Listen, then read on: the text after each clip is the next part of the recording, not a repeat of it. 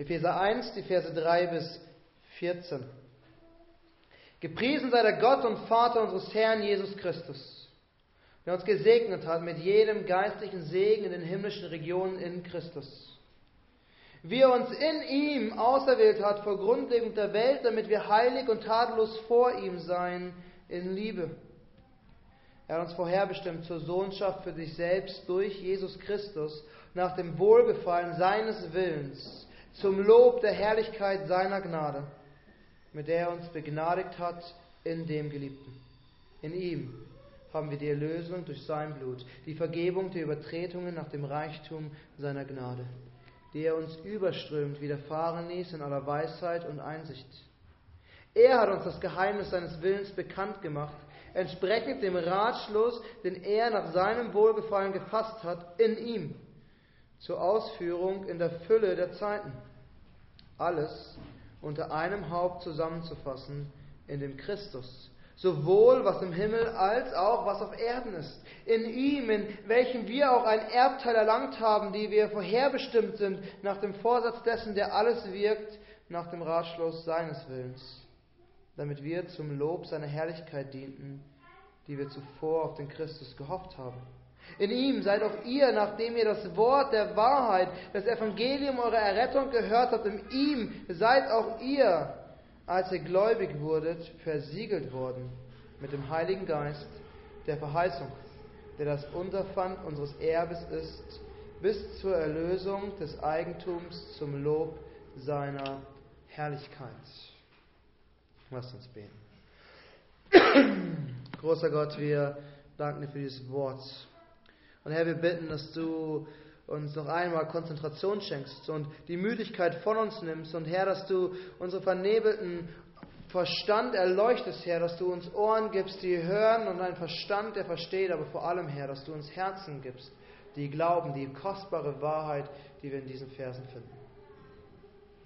Und so, himmlischer Vater, beten wir in Jesu Namen. Amen. Als ich in London meinen ersten Essay schreiben musste, habe ich den zurückbekommen mit der Bemerkung, dass mein, Satz, mein Satzbau zu kompliziert sei. War ein guter deutscher Manier, habe ich die Sätze so lang geschachtelt, wie es nur geht. Und dann habe ich mir gedacht, warum beschwert ihr euch nicht bei Paulus? Weil die Verse 3, Verse 3 bis 14 sind exakt ein Satz im Griechischen. Und es ist nicht ein einfacher Satz, weder im Deutschen noch im Griechischen. Paulus hat versucht, alle Herrlichkeit und alle Wahrheit in einen Satz zu packen. Und der Satz ist so komplex, dass wir die nächsten Wochen brauchen werden, um ihn auszupacken, um die Wahrheiten rauszuholen, die in dieser Schatztruhe stecken. Und dieser griechische Satz, dieser eine Satz beginnt mit der Aufforderung, gepriesen sei der Gott und Vater unseres Herrn Jesus Christus. Und das Ziel heute und in den nächsten Wochen ist, ist die Freude zu sehen, die im Evangelium steckt. Und Gründe zu sehen, warum wir Gott loben sollen. Das Ziel ist, diese Freude anzufachen, die Freude, die uns Christus bringt. Wir, wir sollen uns freuen über die Gnade Gottes, die wir in Christus erhalten haben. Wir sollen uns über das Evangelium freuen. Und deshalb, also der Titel heute, Lobt Gott. Lobt Gott für seinen ewigen Plan, weil damit beginnt Paulus seinen Lobpreis. Der ewige Plan, den Gott hatte vor Anbeginn der Zeit. Das, was Gott vor Ewigkeiten beschlossen hat und dann in Christus erfüllt hat.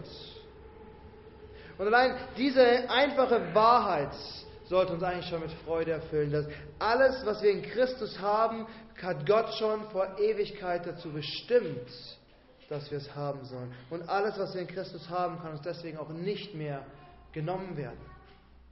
Und deshalb sagt Paulus hier, gepriesen sei der Gott und Vater unseres Herrn Jesus Christus. Gott muss alle Ehre erhalten. Er muss gelobt werden. Er muss angebetet werden. Er muss groß gemacht werden. Denn Gott ist unser Erlöser.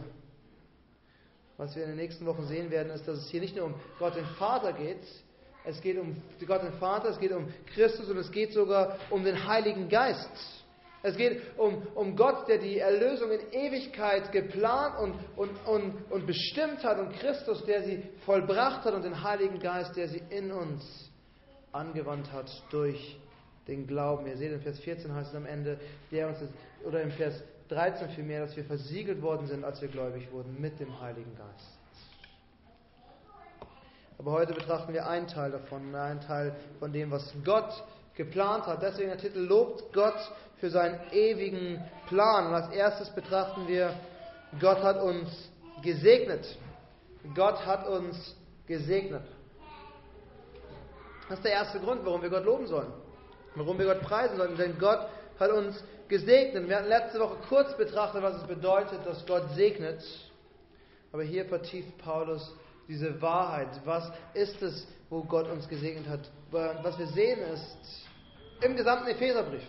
Gott ist ein Gott, der gibt. Gott ist ein Gott, der seine Kirche, sein Volk segnet. Und es das heißt, er gibt uns gute Dinge. Jakobus schreibt, Gott ist der Geber aller guten Gaben. Und das ist die Wahrheit, die wir hier finden. Denn Gott hat uns nicht irgendwie gesegnet, sondern Paulus schreibt, er hat uns mit jedem geistlichen Segen gesegnet. Ihr, Paulus interessiert sich nicht, wie viel Geld wir haben oder wie groß unsere Wohnung ist. Wir wissen, all das ist Gottes Segen. Alles, was wir haben, alles, was wir besitzen, alle Beziehungen, die wir haben, sind am Ende Gottes Segen für uns. Doch Paulus geht es um eine geistliche Dimension, um etwas Tieferes, um etwas Wichtigeres. Ihm geht es nicht um das Vergängliche, was wir hier haben, sondern ihm geht es um das Ewige, um die Ewigkeit. Wir beschäftigen uns den ganzen Tag mit dem Leben auf dieser Erde. Was soll ich anziehen? Was soll ich essen? Wo muss ich hingehen? Mit wem muss ich mich treffen? Was muss ich noch putzen? Was muss ich noch aufräumen? All diese Dinge. Aber Paulus, Paulus beschäftigt sich mit etwas, was dahinter steht mit etwas Wichtigerem, mit, mit der Wahrheit, die, die viel tiefer ist, mit der Wahrheit, die uns überwältigen sollte. Es geht um die geistlichen Segnungen. Das ist die Frage, wie oft sprechen wir von geistlichen Segnungen? Wahrscheinlich so gut wie nie. Vielleicht, wenn wir Epheser 1 lesen, dann lesen wir geistliche Segnungen und fragen uns, Hä, was bedeutet geistliche Segnungen? Aber Paulus sagt, diese Segnungen sind der Grund Gott zu loben. Also was sind wirklich diese geistlichen Segnungen? Und ich glaube, nachdem ich verschiedene Kommentare gelesen habe, es sind die Segnungen, die wir durch den Heiligen Geist erhalten. Die Vergebung unserer Sünden, Frieden mit Gott, die, die Gewissheit, dass uns niemand mehr aus Gottes Hand reißen kann. Dass Gott uns bewahrt bis zum Ende, das Wissen und überzeugt sein, dass Christus alles vollbracht hat und das vollständige Heil gebracht hat. Heiligung, dass wir immer mehr verwandelt werden in das Bild Jesu Christi. Das sind geistliche Segnungen und vieles, vieles darüber hinaus. All die Dinge, die der Heilige Geist in unserem Leben anwendet, all die Dinge, die Christus für uns erworben hat, all das, was wir erhalten, weil wir erlöst sind. Und ich glaube, dass das der Fall ist, weil wir lesen hier, dass Gott uns mit allen geistlichen Segnungen gesegnet hat in Christus. Diese Segnungen haben wir, weil wir in Christus sind, verbunden mit Jesus Christus durch den Glauben. Wir sind eins gemacht mit ihm. Dieser Segen kommt eben nicht einfach so, weil Gott denkt, ich gebe dir jetzt all die Dinge, sondern weil Christus am Kreuz sie für uns vollbracht hat und erworben hat. Seht ihr, der Segen Gottes hier hängt direkt mit dem Evangelium zusammen, nämlich mit dem in Christus sein, erlöst sein durch Christus und verbunden sein mit Christus. wir könnten auch sagen, die geistlichen Segnungen könnten nicht ohne Christus existieren. Wäre Christus nicht am Kreuz gestorben, hätte Christus nicht unsere Erlösung erworben, wäre, wäre, hätte er nicht die Sünden vergeben, dann hätten wir keinen geistlichen Segnung. Doch wenn wir glauben, wenn wir wirklich an Christus glauben, dann haben wir diese geistlichen Segnungen. Jede geistliche Segnung, sagt Paulus, in Christus. Aber dann sagt er, jede geistliche Segnung in den himmlischen Regionen. In den himmlischen Regionen. Das ist eine wichtige Bemerkung, die uns Paulus hier gibt. Das ist ein weiterer Aspekt dieser geistlichen Segnung. Unser Segnungen sind in den himmlischen Regionen. Das bedeutet, sie sind sicher. Seht ihr, Geld kann ein Segen sein, aber Geld kann schnell verschwinden. Familie kann ein Segen sein, aber wir wissen, wahrscheinlich aus eigenen Verwandtenkreisen, Familie kann sich schnell zerstreiten. Alles, was wir haben, kann ein Segen sein, aber alle Segnungen, die wir in dieser Welt haben, sind vergänglich und zerbrechlich und labil. Aber Gott hat uns so überreich gesegnet mit Segen, der nicht mehr vergehen kann, der nicht mehr weggenommen werden kann. Weil er dort ist, wo Gott selbst ist, weil er dort ist, wo Christus ist. Er ist in den himmlischen Regionen, sagt uns Paulus. Und das ist der erste Grund, warum wir Gott loben sollten. Er hat uns gesegnet mit jedem geistlichen Segen in den himmlischen Regionen. Oder anders ausgedrückt, der große, allmächtige, heilige Gott hat uns mit seinem Reichtum überschüttet. Und diese Wahrheit sollte uns erfreuen, oder nicht? Sollte Freude in uns bereiten, dass wir wissen, dass Gott uns alles gegeben hat. Und lass uns, lass uns ehrlich sein, was in dieser Welt ist wichtiger, als zu wissen, dass wir durch Gott, dass wir durch Christus erlöst sind, dass wir zu Gott gehören. Und das bringt uns am Ende zum zweiten und dritten Punkt heute Nachmittag. Wir haben gesehen, Gott hat uns gesegnet und als zweites sehen wir, Gott hat uns auserwählt. Gott hat uns auserwählt. Und das ist eine, eine wunderbare Wahrheit, denn Paulus sagt uns, Gott hat uns auserwählt, damit wir heilig und tadellos vor ihm sind. Wir sind heilig und tadellos oder heilig und ohne Fehler. Und dazu hat uns Gott auserwählt. Und hier geht es nicht darum, dass wir geheiligt werden. Hier geht es nicht um unsere Heiligung. Hier geht es nicht darum, dass wir, dass wir mehr und mehr nach dem Wort Gottes leben und weniger sündigen,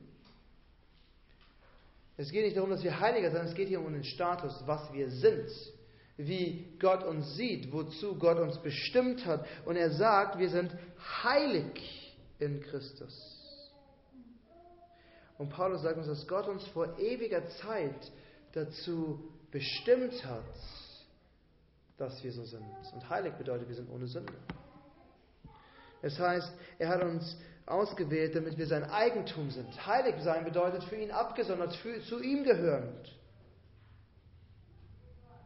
Er hat uns erwählt, um aus dieser Welt genommen zu werden, obwohl wir in dieser Welt noch leben, aber nicht mehr zu dieser Welt gehören, sondern wir gehören jetzt zu Christus, zu Gott. Wir sind sein. Aber wir, wir sind nicht nur Gottes Eigentum geworden, wir sind nicht nur für ihn abgesondert, er sagt auch, wir sind tadellos, ohne Fehler. Und nochmal, hier geht es darum, was wir sind, nicht was wir werden sollen. Das ist das, wie Gott uns sieht, ohne Fehler. Wir wissen, wir sollen immer heiliger werden. Und wir wissen, wir müssen unseren, gegen unsere Sünden kämpfen. Und wir wissen, wir sollten die Fehler, die wir in unserem Leben machen, nicht wiederholen. Und unser Ziel, unser Verlangen ist, nach dem Willen Gottes zu leben. Aber hier geht es darum, wie wir vor Gott stehen. Was uns Gott geschenkt hat. Wir sind heilig und wir sind ohne Fehler. Und dieser Status ändert sich nicht und Gott hat uns dazu auserwählt. Unser Leben ändert sich vielleicht. Wie wir uns fühlen, ändert sich vielleicht. Wie gehorsam wir gegenüber Gott leben, ändert sich von Zeit zu Zeit. Aber vor Gott sind wir immer heilig und ohne Fehler weil uns Gott dazu auserwählt hat, weil uns Gott dazu bestimmt hat. Er hat uns auserwählt davor vor Grundlegung der Welt, sagt Paulus. Und wir wissen, Gott war, bevor die Welt war, und Gott die Welt geschaffen hat. Und Jesus selbst sagt, bevor Abraham war, bin ich. Doch noch bevor Gott die Welt geschaffen hat, bevor, bevor, bevor der Planet Erde existiert hat, wenn wir so wollen, bevor nur ein Staubkorn existiert hat. Davor hat Gott uns auserwählt, dass wir heilig und ohne Fehler vor ihm sind.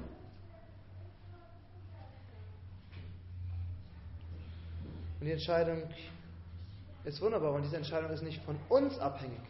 Seht ihr, die Entscheidung liegt nicht, hängt nicht daran ab, ob wir gut genug waren oder ob du lieb genug warst oder ob du fleißig genug warst. Es geht nicht darum, dass du einen Standard erfüllst, es geht darum, dass Gott dich dazu auserwählt hat. Er wollte, dass du heilig vor ihm bist und ohne Fehler. Aber dann sagt Paulus uns sogar, und das ist das Faszinierende, er sagt, er hat uns auserwählt vor Grundlagen der Welt in Liebe. In Liebe. Und das sollte uns eigentlich in Staunen bringen. Gott hat, hat mich erwählt, der ich Sünder bin, der ich, der ich, der ich gegen ihn rebelliere, der, der, der ich seine Gesetze täglich übertrete und er macht mich heilig und fehlerlos. Aber dann macht er das, weil er mich liebt. Mich. Wieso sollte er mich lieben? Gott, Gott liebt dich. Bist du dir dessen bewusst? Das ist eine Wahrheit, die wir hier lesen. Gott hat es getan in Liebe. Und der größte Beweis, dass Gott dich liebt, ist Christus. Seht ihr, wenn, wenn Gott dir Glauben an seinen Sohn geschenkt hat, dann darfst du wissen, dass Gott dich liebt. Wenn du erkannt hast, dass Christus für deine Sünden gestorben ist, dann weil er dich liebt. Wir erinnern uns, Johannes 3, Vers 16, denn so sehr hat Gott die Welt geliebt, damit er seinen eigenen Sohn gab. Damit alle, die an ihn glauben, nicht verloren gehen. Die, die, die, die, die Grundlage ist Liebe. Alles, was, was Gott für dich persönlich getan hat, alles, was Gott für dich in Christus getan hat, alles, was Christus getan hat, dass er, dass er auf diese Erde kam und dass er gelitten hat, dass er sich, dass er sich ungerechterweise verurteilen lassen hat, dass er, dass er am Kreuz starb und ins Reich der Toten hinabstieg, dass Christus auferstanden ist, hat er getan, weil er dich liebt.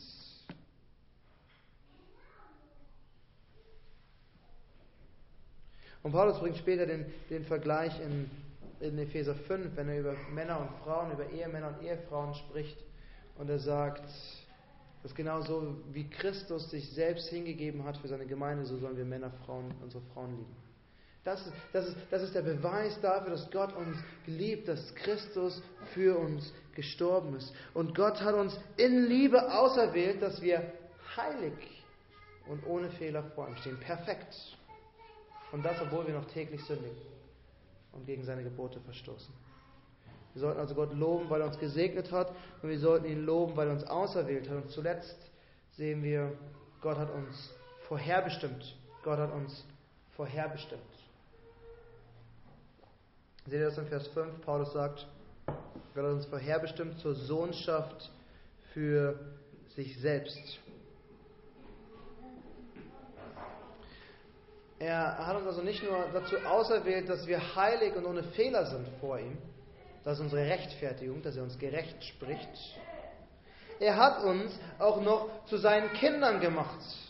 Seht ihr, er hätte uns auch wie die Engel machen können.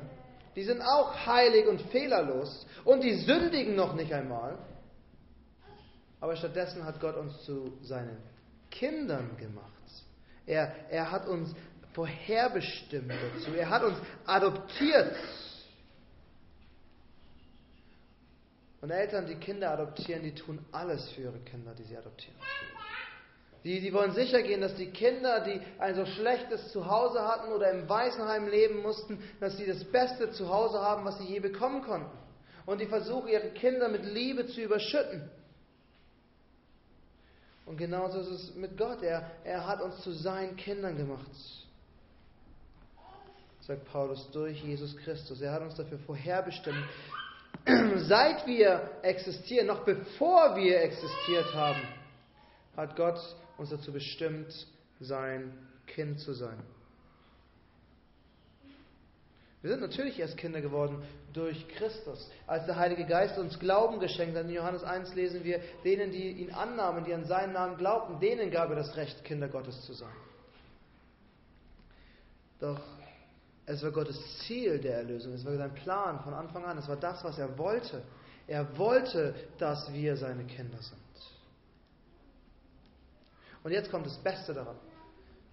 Seht ihr, was Paulus sagt? Er sagt, er hat es getan nach dem Wohlgefallen seines Willens.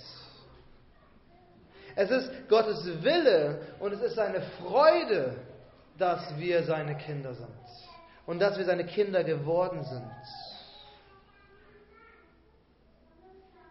Wir alle kennen die, die Filme, mehr oder weniger, wo, wo Kinder im Waisenheim endlich hoffen, adoptiert zu werden. Und jedes Mal, wenn eine Familie kommt, putzen sie sich raus und, und sie geben ihr Bestes und sie zeigen sich von ihrer besten Seite, nur mit der Hoffnung, dass jetzt endlich ihre neuen Eltern da sind und sie adoptiert werden. Sie, sie wollen ihre zukünftigen Eltern beeindrucken. Doch Gott wollte von Anfang an, dass wir seine Kinder sind. Wir hatten noch nicht einmal die Chance, ihn zu beeindrucken. Wir, wir konnten nicht, weil er uns vorherbestimmt hat. Und, und manche Kinder Gottes haben ein Leben gelebt, was, was Gott nie beeindruckt hätte. Und dennoch wollte er, dass sie seine Kinder werden. Manche Kinder Gottes haben so sehr in Sünde gelebt und in Ablehnung und Rebellion und Gott wollte trotzdem schon vor ewigen Zeiten, dass sie seine Kinder sind. Und in dem Moment, in dem du an Christus glaubst, wirst du zum Kind Gottes, ohne irgendeine Bedingung. Es ist Gottes reiche Gnade.